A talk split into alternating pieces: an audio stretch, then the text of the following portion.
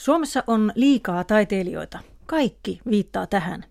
Taiteilija on tässä tapauksessa se, joka on saanut taiteen tekoon ammatillisen koulutuksen, tai se, joka ilmoittaa ammatikseen taiteilija, tai jopa se, joka ansaitsee elantonsa taiteella. Taiteilija voi olla myös henkilö, joka kuuluu johonkin taiteilijajärjestöön, kuten kirjailijaliittoon, näyttelijäliittoon, Suomen säveltäjiin tai Suomen kuvataiteilijoihin. Taiteilijajärjestöjen selvityksistä, Suomen kuntatyöntekijöiden tilastoista sekä tilastokeskuksen ja opetusministeriön tutkimuksista selviää, että taiteilijoita on liikaa. Taiteilijoiden määrä Suomessa on jatkuvasti kasvanut 50 vuodessa, samalla kun muu työllinen työvoima on vähentynyt. Siis vaikka työikäisiä on vähemmän, taiteilijoita on enemmän, joten taiteilijoiden osuus työväestä on entistä suurempi. Lukumäärältään ammattikunta on kolminkertaistunut. Taiteilijat tekevät kovasti työtä. Kolmasosa taiteilijoista on työsuhteessa, kolmasosa toimii freelancerina tai yrittäjänä ja kolmasosa on vapaita taiteilijoita, joilla ei ole työnantajaa. Mutta 2000-luvulla on tapahtunut mielenkiintoinen muutos. Päätoimisten taiteilijoiden osuus on vähentynyt dramaattisesti. Toisin sanoen meillä on yhä enemmän yhä koulutetumpia taiteilijoita, mutta yhä suurempi osa taiteilijoista ei elä taiteen teolla, vaan tekemällä jotain muuta työtä – Joskus se on opettamista tai kirjoittamista, mutta useimmiten postin kantoa, taksin ajamista, siivousta, vartiointityötä ja näitä muita maahanmuuttajille ja taiteilijoille sopivia hommia. Taiteet eivät ole Suomessa samanarvoisia, se on selvä.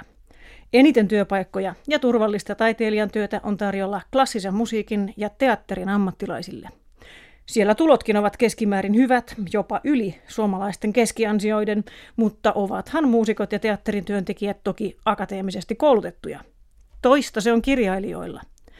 Kirjailijaksi ei voi opiskella yliopistossa, eikä kirjailijoille ole kuukausipalkkaisia tehtäviä, ei edes opetustyötä.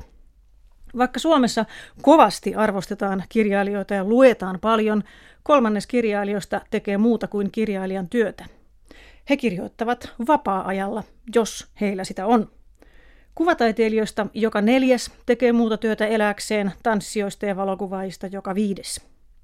Kaikilla Suomen taiteilijoilla taiteesta saatu tulo on keskimäärin vain puolet työtuloista, kuvataiteilijoilla kolmannes ja kevyen musiikin säveltäjille vaivaiset 10 prosenttia. Vielä mielenkiintoisempaa on unohtaa prosentit ja miettiä, mistä summista puhutaan – Aloitetaan hyväosaisista, muusikoista ja näyttelijöistä, joiden keskiansiot ovat kahdesta ja puolesta tuhannesta kolmeen tuhanteen kuussa.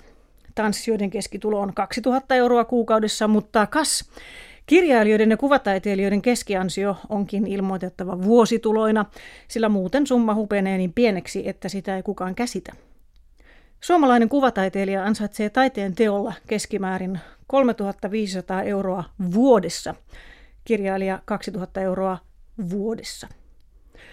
Totisesti meillä arvostetaan eri tavalla eri taiteita, kun yksi tienaa vuodessa sen, mitä toinen kuussa, eikä tässä tilastossa ole ainuttakaan kapellimestaria mukana.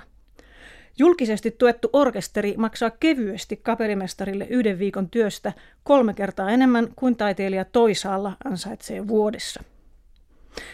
Vaikka valtion tuki taiteelle on 2000-luvulla jatkuvasti kasvanut, Kukaan, paitsi kapellimestari, orkesterimuusikko ja laitosnäyttelijä, ei ole päässyt voimaan hyvin.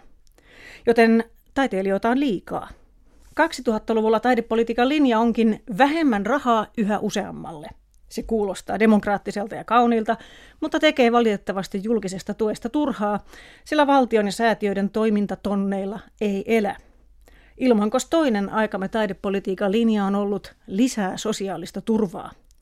On ollut pakko siirtää rahaa apurahoista eläkkeisiin, velvoittaa taiteilijat maksamaan apurahoista eläkemaksuja ja perustamaan firmoja. Sairausvakuutusta ja lomia ei taiteilijalla tietenkään ole, mutta jos työ on kutsumus ja tehtävät sivutoimisia, sellaisia ei tarvita. Elinkeinoministeriö tietää, mistä puhun. Ministeriön alaisen työ- ja elinkeinotoimiston sivustolla esitellään nuorille eri ammatteja.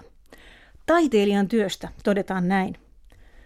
Usein taiteilijan toiminnastaan saamien tulojen määrä ei ole järkevässä suhteessa hänen suorittamaansa työpanokseen ja aiheutuneisiin kustannuksiin.